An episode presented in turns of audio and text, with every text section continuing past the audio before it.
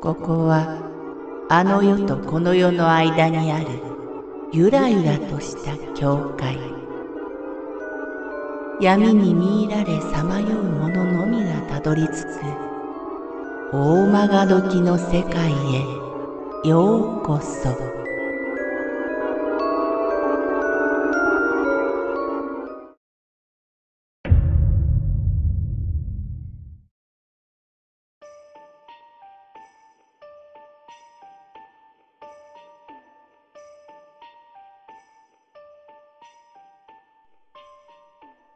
梅さん。私が勤め出した頃の話です。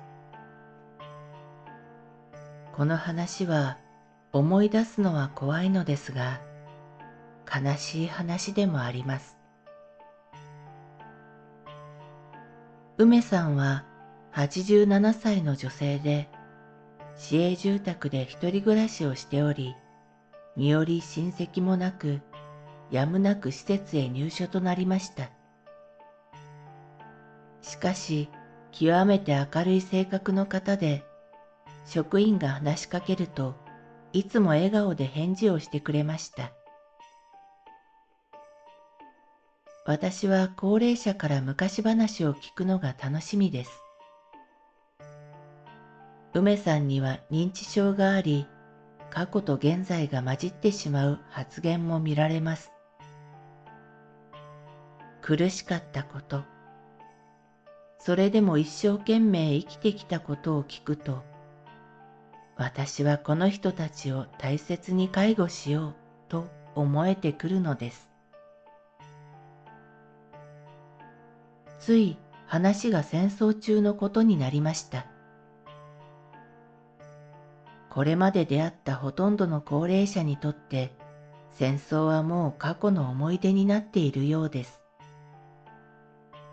しかし、梅さんには禁句でした。梅さんは戦争と聞くと急に沈み込み、過去を語り出しました。旦那さんが中国で戦死、長男はフィリピンで戦死、次男は沖縄で戦死したとのことです。私は言葉を失いました。梅さんは強く今を生きているのだなぁと痛感しました。数ヶ月が過ぎたお盆。私は慣れない夜勤をしていました。記録整理に追われ寝る間もありませんでした。1時25分、ピンポン。コールは319号室4番ベッドからでした。私は不思議に思いました。なぜなら、このベッドは数日前に亡くなった春子さんのベッドです。コールの故障かなと思い、また、これは心霊現象？などと想像を膨らませたりもしました。恐る恐る319号室のドアを開けました。4番ベッドにはカーテンがかけられています。そーっとカーテンを開けようとしたとき、ガサッと私よりも先に向こうからカーテンを開けてきました。梅さんです。私は心臓が少なくとも一秒は止まったように思いました。いっそ大声を上げたかったのですが、そこは病院。必死でこらえました。梅ちゃん。そこはあなたの部屋じゃないよ。夜の梅さんは表変することがあると先輩職員が言っていました。目つきが鋭く、どこかいつもよりも動きが機敏です。なぜここにいるのか問うと、トイレの後、部屋がわからなくなってしまったとのことです。梅さんを自分の部屋に戻し、再び私は記録の整理を始めました。休憩交代まで1時間は優にあり、仕事に没頭していた時です。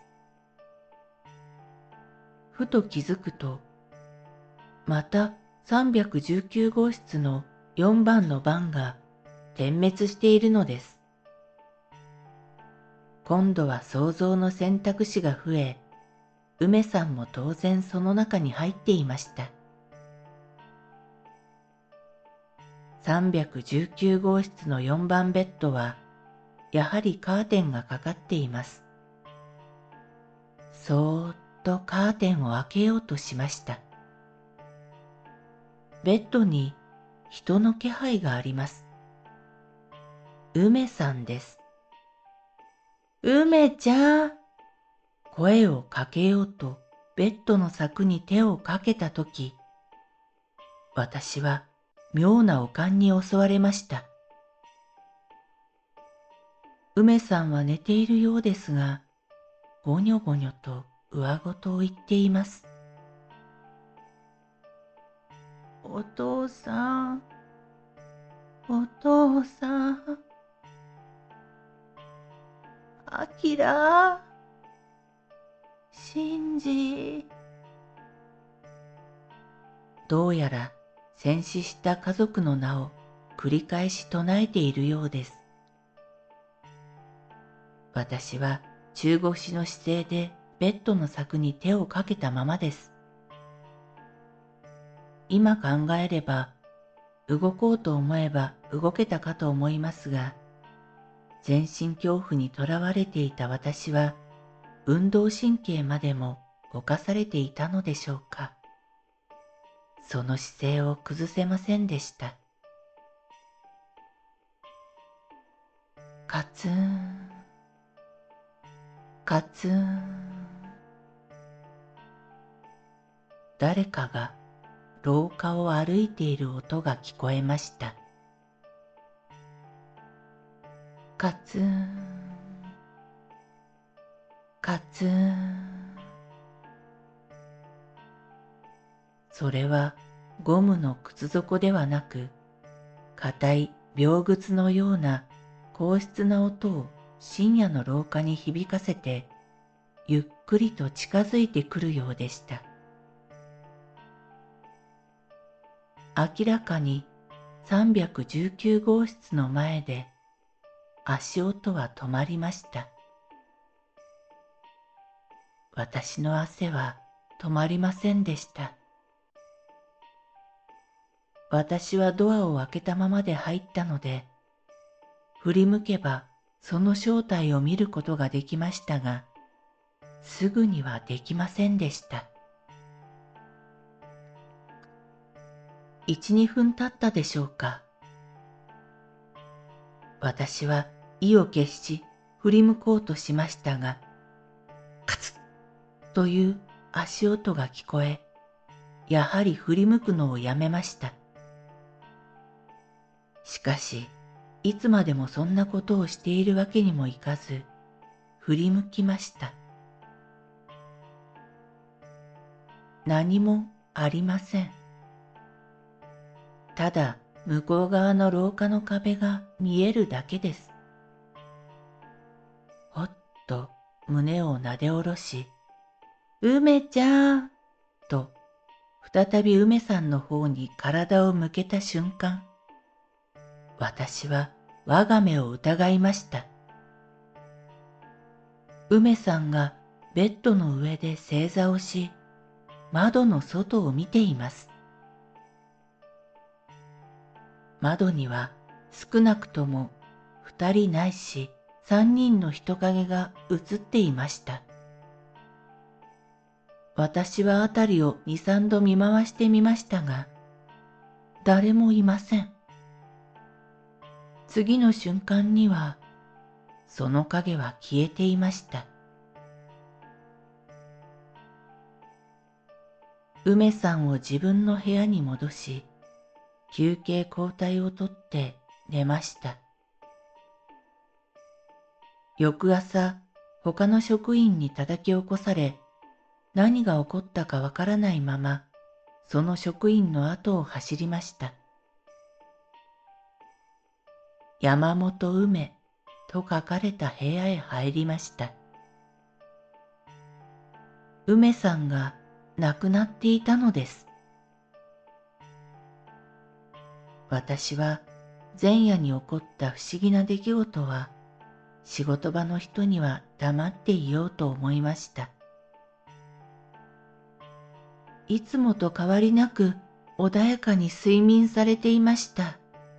と報告しました。まさか使用していない部屋に入り、窓に映った人影を梅さんが見ていたなどと報告できるもんですか？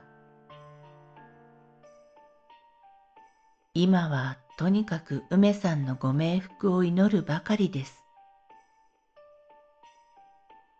短い付き合いでしたが、梅さんには人として多くのことを学ばせていただきました。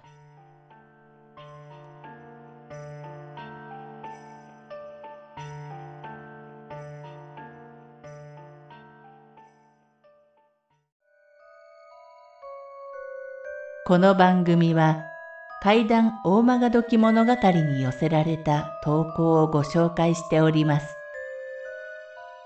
大曲どき物語無料メールマガジンは月3回発行。怪談系では日本一の2万人を超す読者が毎回震えています。ぜひご登録ください。